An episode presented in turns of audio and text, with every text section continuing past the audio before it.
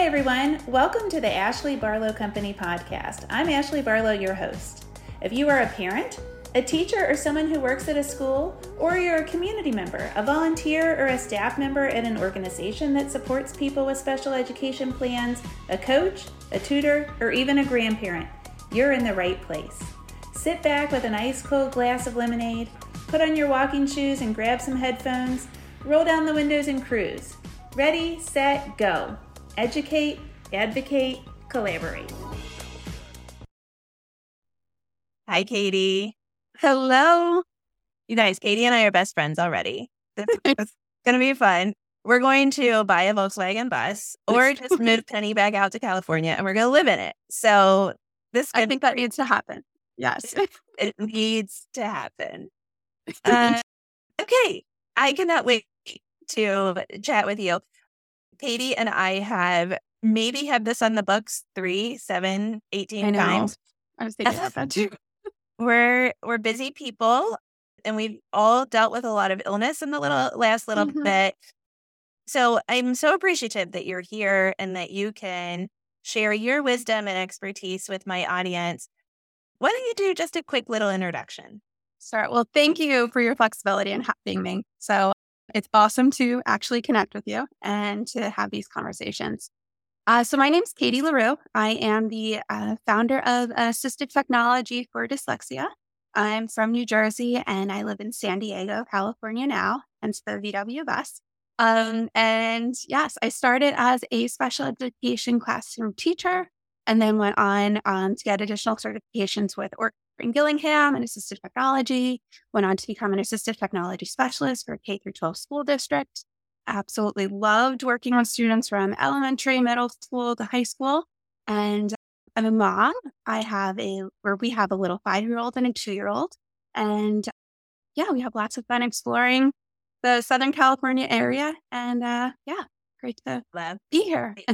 Now you know why I love Katie so much. I think everybody, all of my podcast listeners get a little tired of my love for uh, the sun and the surf. And we go to Key West a lot, Katie. And then, oh, I've never been. It's on my list. well, you should come down. We'll, Yeah. we'll, we'll do an exchange. I'll come to Okay. see you and you can come to see me. That sounds good. Um, yeah, yeah. So, you guys, Katie presented at the conference last year, and I think that I had followed Katie for a few years prior to that. Um, and I think that her insight and help in the area of assistive technology um, is so important. And Katie, I um, I don't know if you know this, but I actually got trained in OG this time I last do. year. I do. I love seeing that. So that is awesome. And more people doing Orton Gillingham is just awesome. So It is. And I think like so that's why and and then like there's little rabbit holes that we can go down when we Mhm. think about OG. So I'm I'm super curious about how assistive technology, AT and reading kind of go together. Like can you I some people might be like, "Wait, why would I want assistive technology for dyslexia?" Kind of get us started there. okay. So I love that you actually bring this up because I don't always get to talk about this. So thinking the best way I can kind of start with is going back to my classroom experience. I when I was a custom special education teacher, I was teaching resource room. I had teaching in a resource room, teaching in, in class support settings, co-teaching settings. So I had an incredible director and they basically said try to get as many certifications as possible. So I went on to get the Orton Gillingham certification and and I started utilizing the you know, the approach within my classroom, which was great and I could then incorporate that when working with the students. Then once we went into the in class or the larger group class setting and you know the students were being asked, "Okay, let's read a chapter from the social studies book or we have this worksheet in front of us and they would call i was miss didia at the time miss didia can you come over and read these directions to me or can you read this word problem and i would try to incorporate the og strategies and try to okay let's you know finger spell let's look at the multisyllabic words let's talk about the root word you know utilizing that approach but then making sure that they had access to be able to complete the curriculum and to access the curriculum. So then it, what you can the cold. Sorry. oh no, you know, perfectly imperfect is the around here. So okay. Those of, of, uh, of you that you know are watching on YouTube, you'll also see that two sides of my face are totally different sides because I'm halfway into a root canal that you know obviously has to take two appointments. So oh. cough away, Katie. Okay, away. Thank you. So yeah, I'm thinking about students having access to the curriculum and being able to read that chapter or read that worksheet independently. So then I started to explore assistive technology, and assistive technology provides access to curriculum. So, one of the other things I like to say is assistive technology provides access to the curriculum, but it doesn't replace the curriculum. So, I work with a lot of families, and you know, the concern is about um, not wanting to give up handwriting, not wanting to give up the reading instruction, the writing instruction, and I would not recommend doing that at all. No. Like, yeah. still work on the building those skills, building that foundation, uh, reinforcing those strategies, and thinking of assistive technology as a toolkit or as a tool to add to your toolkit. Yeah, it's like the difference between specially designed instruction and accommodations. So we still are working on accommodation or on specially designed instruction. We are still working building the foundational reading skills or whatever we need to work on, so reading comprehension or whatever. But in order to access the rest of the curriculum, assistive technology can help, right? And mm-hmm. and I think that's really cool. What are, then I think the next kind of natural question. Oh, but before that, I want to say I, I just have like an aside. We're going to talk about like implementation, right? Like what mm-hmm. are some tools and how do we implement them? Um, because I think that's the next natural question. But one thing I was going to say is I was talking recently to a college student um, who has dyslexia, and um, he also has ADHD. And I was saying to him that I listen, it was fun. I like Audible a lot. The mm. reason I like to listen to books on tape is because they distract me just enough that I get started on something. So, like, even, you know, I might look at a pile of laundry and be like, I'll do that later. I'll do that later. But if I'm just distracted enough by a book, then it's like, oh, I can listen to the book and be doing something and also mm-hmm. put away the laundry. Um, but the problem was that I am listening to a book with a plot instead of a memoir. And I'm also reading a book with a plot and I am incapable of I'm like, wait a minute, doesn't he, doesn't he play basketball? But that's in the other book. I'm very confused. And this kid said, young adult, he said, Oh, I do. I listen to a book when I do everything. He listens to a book while he studies, and somehow he can take in mechanical engineering and also the book, which wow. is so cool from like an ADHD profile wow. standpoint. And I love this kid a lot. And so I was mm-hmm. like, I don't think that's a good idea. Maybe try the TV. Uh, but my point here is also assistive technology can be so helpful in like everyday life kind yes. of way. Yes, absolutely. And there's so many different forms of assistive technology. And one thing too is thinking about like a UDL approach. So UDL being universal design for learning.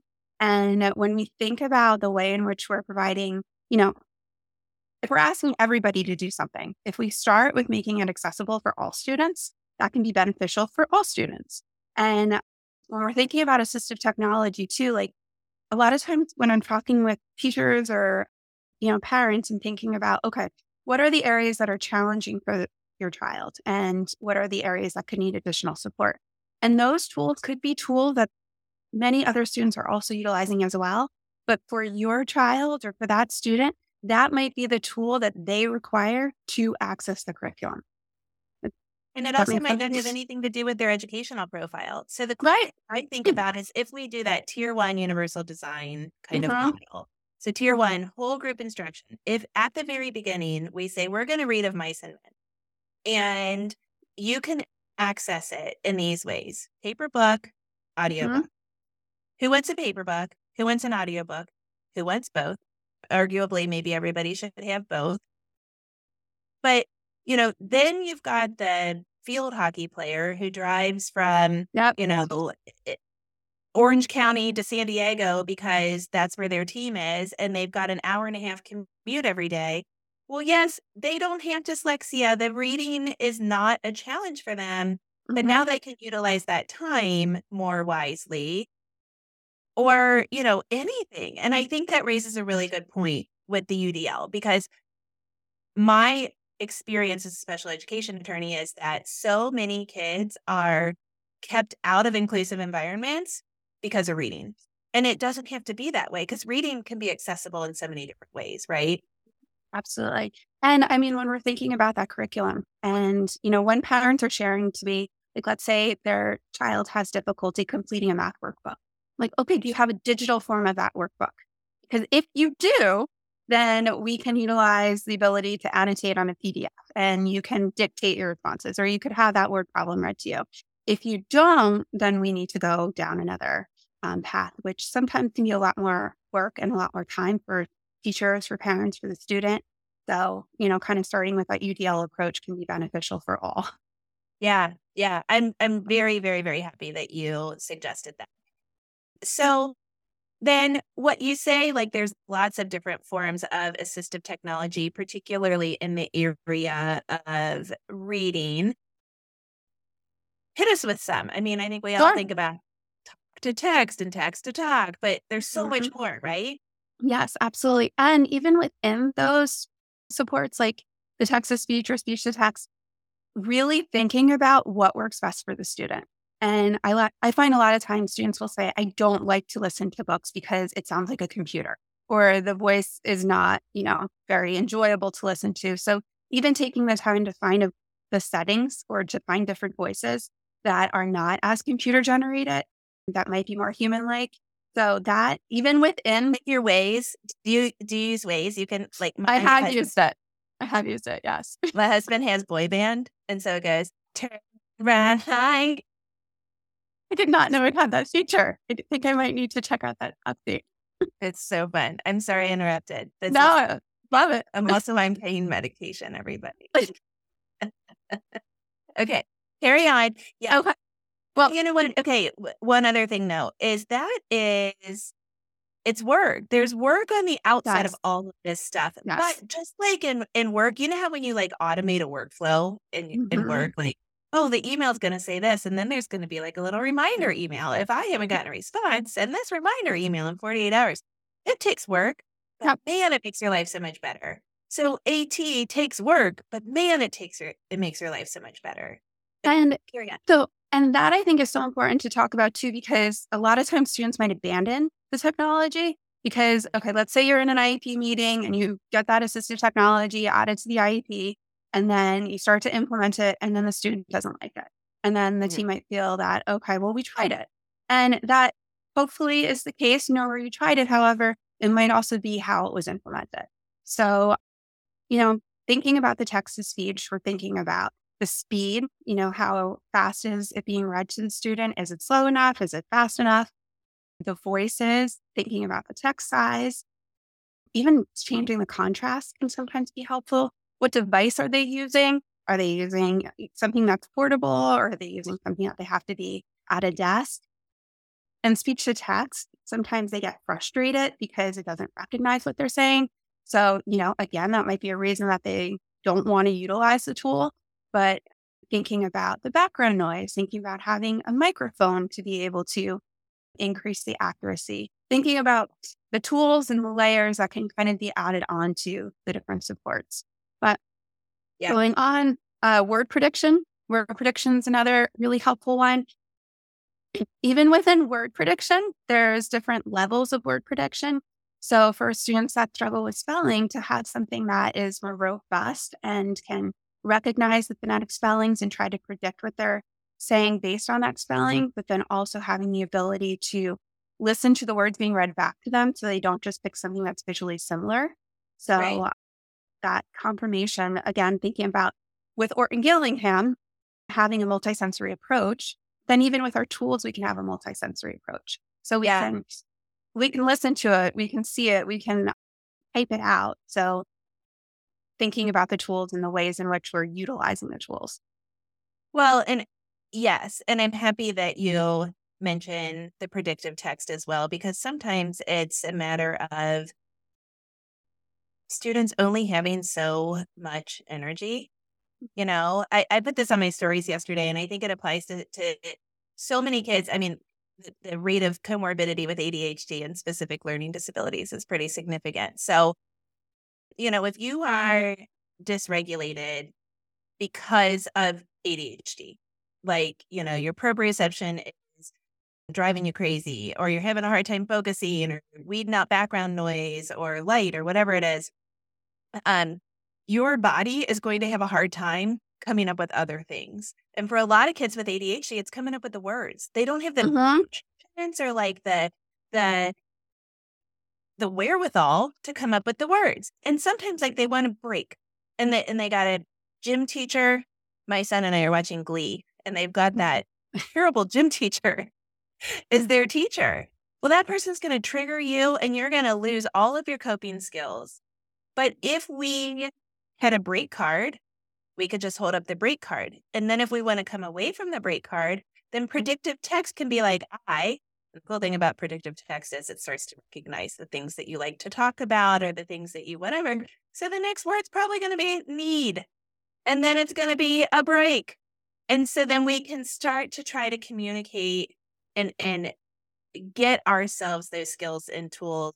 I think that's a cool thing too, Katie, when the when the assistive technology becomes a part of the actual learning. Yes. Yes. goes from accommodation to learning too, right? Mm-hmm. Well, like you said, I mean, it takes work. So even thinking about something like that, just taking the time and figuring it out and really having a collaborative approach so that the student really feels part of the process because thinking about what's working for you, what's not working for you, you know, are the teachers comfortable with the technology? Are the parents comfortable with technology? and the tools and thinking about what do they look like in different settings. Like, as you mentioned, being in the car, uh, a lot of students, you know, going to different activities and thinking about, or for siblings too, you know, depending on what your after school activities look like and um, making yeah. sure that it's accessible. And, you know, I mean, mm. the other piece to this is that dyslexia is a language based disorder. And so when we think language, we also think communication. So, how, how does communication come into this conversation? Well, thinking about the way in which we're communicating, you know, what's the form? Are we communicating through our writing? Are we communicating through handwriting or through, are we typing out responses? And then thinking about the process of writing. And, you know, the way in which you communicate can look different. It could be visual, you know, and thinking about different ways we can represent that communication and thinking about the student's strengths. You know, are they artistic? Do they enjoy communicating through you know, different forms of expression. So thinking about the student and what's working best for them and to be able to provide opportunities to exhibit those strengths. So that's one thing I love with the AT is that you can do so many different things with it. You can have students utilize like graphic organizers, for example, for the brainstorming. And that could be something that is very visual and that can help to, you know, organize their thoughts, but then also support them throughout the writing process you know, I think like that's a really good point. There are so many things that my team here at Ashley Barlow Company sends me that like Rachel, my creative director, likes to use Google Docs. I don't like Google Docs. I prefer, you know, like an Excel spreadsheet. And so, like, if I had dyslexia and I had, you know, this like it, the way that I took in information visually was different because of a neurological difference. I would, that might bother me more than it does, right? More than it d- bothers me. And so, like, trialing different things. I mean, I'm a 45 year old woman that has had a lot of life experiences and can say, I just don't like it. I don't like mm-hmm. it. I don't like it. I'm going to do this. And then I'll convert it to a Google Doc for you. But for students, it's okay to want to trial. And the point is, is that it's 2023. There are a thousand different ways to access a spreadsheet or a chart or a fillable document or an editable document. And so if one mm. thing doesn't work, it doesn't mean that like technology doesn't work. It means we can go on to the next thing. right? And sometimes I think in advocacy, if we make that parallel, then we get it. Because, you know, it's really easy to be like, well, that didn't work. Back to paper. Yeah. Right. We tried it, but let's try something else, or let's try the way in which the student's accessing it. I mean, that question in itself, it kind of like you have an Apple, do you have an iPhone or do you have an Android? Or do you have a, do you like Google Docs or do you like Microsoft Word? And even within that, like there's so many built-in accessibility features. So depending on what the students have access to, whether it be at home or at school, uh, you can find a lot of tools, whether it be an app, an extension, a program, specific form of software, and trying like, exactly what you just said, trying different ones out and giving it some time too. So, you know, to collect some data and get that feedback and figure out, okay, what did work? And were there things that were successful or were there things that were not successful? And I didn't really think about why did that not work? And, you know, there, are there steps that we can take to try to resolve those issues or to get a better plan in place, to get a specific approach that the student feels comfortable with? I mean, even being able to advocate for the, themselves within the classroom. And I have access to these tools, you know, and to make sure that the student feels comfortable talking and making sure they have access to the supports in the different classrooms. So good. Katie, I mean, incredible. I wish that I felt better and that I hadn't spent so much time being silly before we hit record because I want to make this like a four hour. Oh my gosh, that's funny that we're teasing about it because we're on different time zones. And so I said to Katie, Oh, we need to finish at noon because I have a noon appointment. And Katie was like, Oh my God, are we recording for three hours? Because she's in California and I'm in Kentucky. Anyway, I wish that we could record for three hours. Will you come back for real? Absolutely. I would love to. Absolutely okay. love to. Tell people, tell people where to find you and what you do. How can you help my audience? So you can find me on Instagram at, so it's very long, but um, you can search for Katie Larew or Assistive Technology for Dyslexia. I'm also on Facebook as well. And uh, my website is assistivetechnologyfordyslexia.com.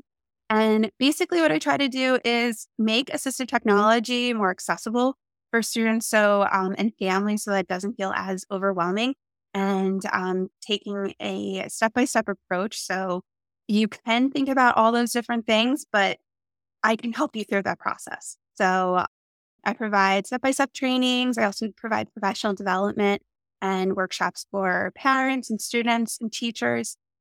My trainings also, I try to approach it so that the student is doing everything on their own device. So, yes, I can demonstrate, I can show you, okay, this is how you do it, but I know that you could also Google that and I know that you could find that on your own. However, having me as your assistive technology coach to help support you um, along the way. So I help students actually install the apps to create all those settings that work with them, help parents with the implementation, as well as the teacher, so that you can start to learn about the different tools that are out there, but then also how you can advocate for them and just empower yourself too. So the student feels comfortable with the tools as well as the parents and the teachers. Again, that whole collaboration. So good. And like, if you, you can't tell, Katie is, she's got this whole SoCal mm. vibe going on. She's so chill. She's so beautiful. She's so great. And as a parent whose kid uses assistive technology, I went to like ram it down his throat, like, put your finger here, ask for this, do this, do that. And I then watch our Jenny, who is our helper with AT. And I'm like, if only I could be more like Jenny. So you need a Katie in your lives because you might be trying to act more like me and control your child's communication. So there's always that. Ashley, thanks so much for joining us. Thank you so much for having me.